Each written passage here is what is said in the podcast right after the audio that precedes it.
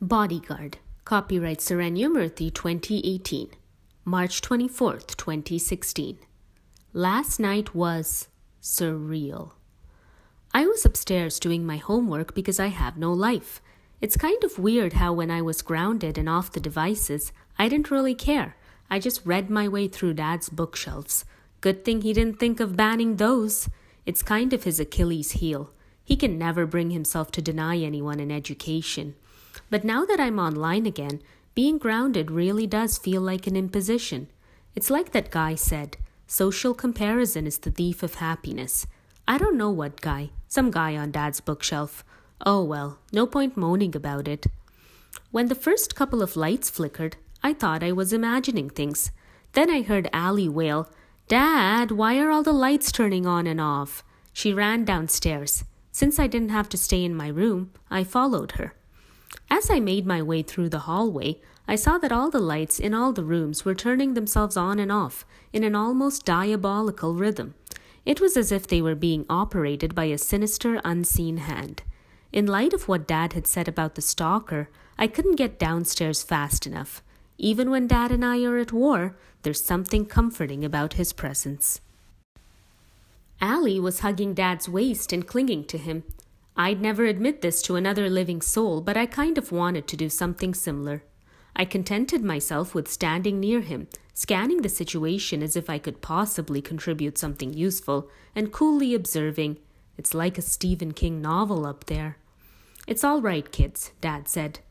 Mom's security detail burst in, apparently for the sole purpose of disproving Dad's statement, because there was no intruder in the house they could possibly apprehend. One of them had her gun out in firing position. When Allie saw this, she screamed, alarming the already tense staff even further, and buried her head in Dad's shirt. She was really freaked out. I didn't feel so hot myself. It wasn't that long ago that I'd feared coming up against a loaded weapon in firing position. After the staff had searched the house and found no one, we were cleared to go upstairs. Allie practically ran out of there, not wanting to be within spitting distance of even holstered guns. I stayed where I was. I needed to know what had happened, and Dad didn't look quite himself.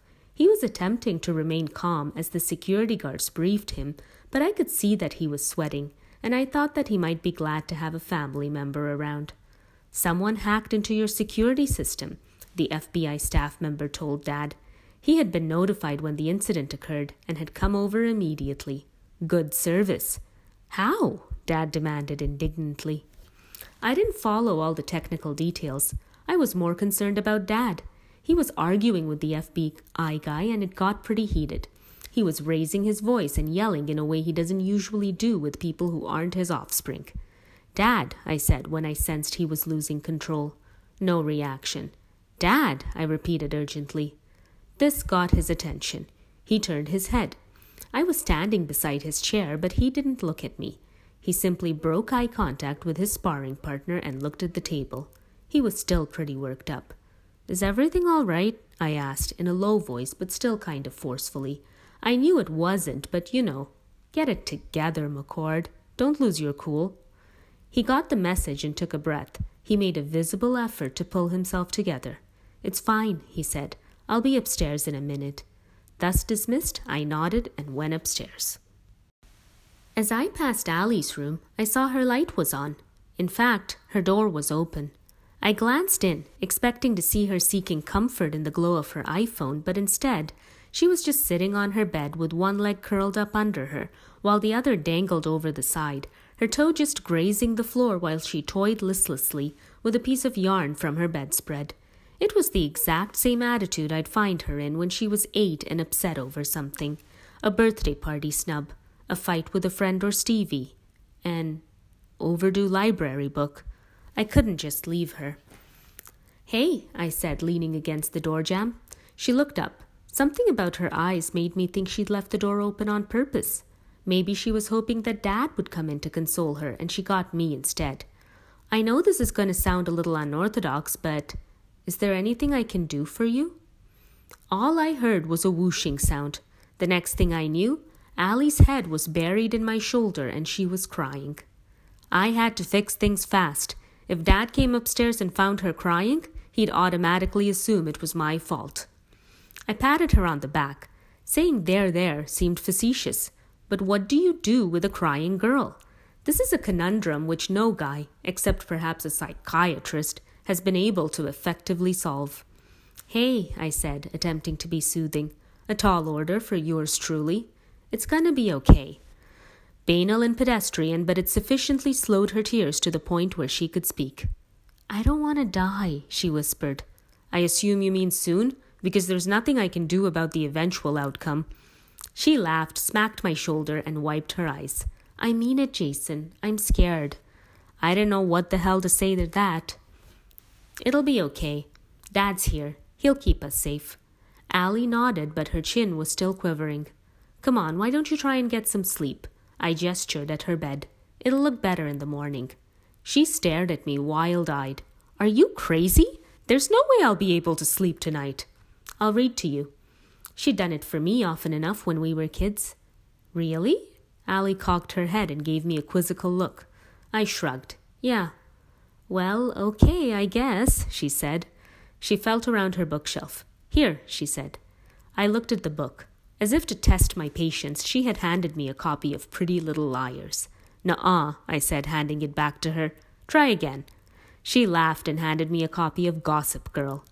Well, I could handle shallow and superficial. I settled myself on the floor, leaning against her bedpost. Chapter 1. I guess the actual content was a moot point. Allie fell asleep before I was halfway through the first chapter, as did I. March 30th, 2016. The situation with the stalker has everyone on edge and very crabby, especially Allie. This morning, she was complaining about the fact that Dad hasn't been home for a while. There's a lot going on at work, honey, Mom soothed. There's a lot going on here as well, Allie shot back indignantly. I asked her whether Dad was supposed to quit his job because she was freaked out. This got her all riled up. Don't act like it's just me, she said. You sleep with a nightlight. Duh, I replied. If a gun toting lowlife breaks in, I'd want to see him coming. I kind of wished I hadn't said that because Allie's eyes just bugged out in fear, and Mom and Stevie gave me a look. Honey, nothing like that is going to happen, Mom said. Allie's expression clearly said, You don't know that. You can sleep in my room if you want, Stevie offered. Allie's room is the safest in the house, I said, zipping up my backpack. They all looked at me. Well, it is, I said. It's impossible to scale. The wall is sheer. There are no trees within easy reach of her window. There isn't even a skylight. If anything, Stevie should sleep in Allie's room. How do you know all this? Mom asked. Observation, I said. I'd also been talking it over with the security guards. What about your room? Allie demanded. It's okay. It had a tree next to it, but was still protected by virtue of being on the second floor. Maybe we should all sleep in my room, Allie worried. Yeah, that's not going to screw us up for life, I scoffed. Besides, I sleep with a knife strapped to my ankle. They all gaped at me. Is it my fault I believe in taking precautions? You wouldn't last ten seconds in a knife fight, Allie exclaimed. Which is still enough time for you to sound the alarm and get to safety, I said. Her eyes bugged out even more, something I wouldn't have thought possible. Well, don't look so surprised, I said. I'm your brother. It's what we do. Older brothers, maybe. She glanced at Stevie, who folded her arms. How do you think we'd feel if something happened to you? I shrugged. Eh, I had a good run, I replied. Jason, you don't really think you're man of the house just because dad isn't here, do you? Stevie raised a skeptical eyebrow. Don't be ridiculous, I scoffed. Mom's been in charge for most of our lives. I don't think anything like that. Then what's your deal? she challenged. I shrugged.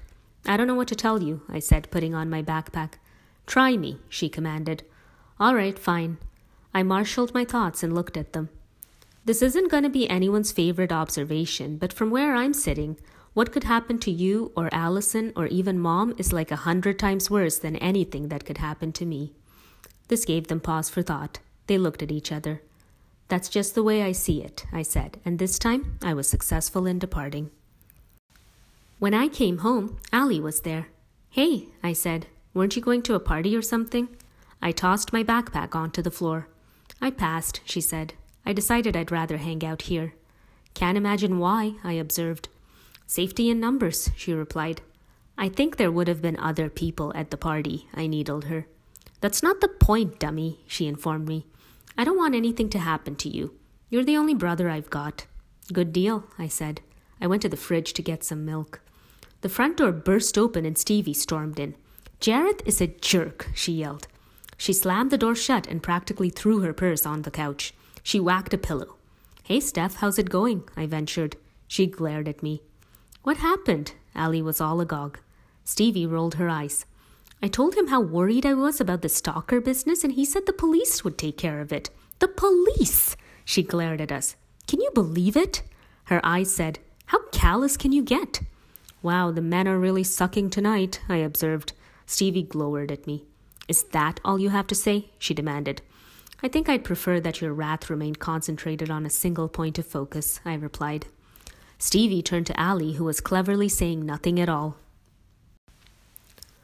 Anyway, I told him I can't possibly go with him to England for spring break, she announced. I can't leave you guys all alone. I have to be here for my family. She plunked herself onto the couch. It's an ill wind, I guess, I said. I could have bitten off my tongue the minute I said it. Stevie turned on me. Are you implying that I'm glad there's a stalker? she demanded. I think you'd jump at any reason not to go to England, I replied. Jason, you are the worst, she yelled. Until recently, that title had belonged to Jareth. The door opened again and Dad entered. He looked surprised to find the three of us assembled there. I guess he'd only been expecting yours truly. We were no less surprised to see him. I thought you were traveling, Stevie said, even as Dad said, Weren't you spending the evening with Jareth? They had a fight, Allie informed him. Oh. Dad sighed. He suddenly looked clean worn out. He rubbed his forehead. Don't you have some really important stuff to take care of? Stevie demanded. This appeared to wake Dad up. Yeah, he replied. Yeah, I do. He hung up his keys and strode over to the kitchen counter. I couldn't stop thinking about you kids, he said, in response to our mystified stares. I wasn't much good to anyone in this state, so I came home. Wow. I've decided not to work any more evenings until I'm confident that the three of you are safe, he continued. Oh my god, Dad! Stevie flung up her hands. They're not twelve anymore, she gestured at us, and we have Mom's security detail. That isn't the point, Dad interrupted.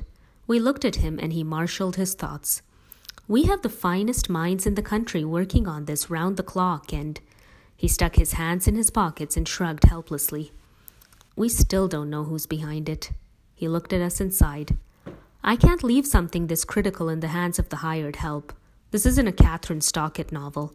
He paused and looked at us. You're my kids. The buck stops with me. We were silent for a few moments. Well, you're definitely preferable to a stalker, I observed. Glad to hear it, he replied.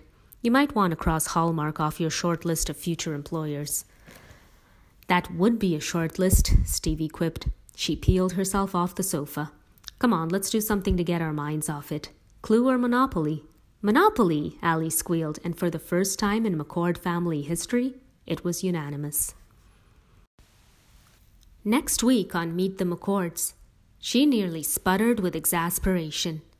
In her current state, she was liable to rip his throat right out. Sometimes guys do stuff just for a laugh. I can see that bringing you here was a mistake.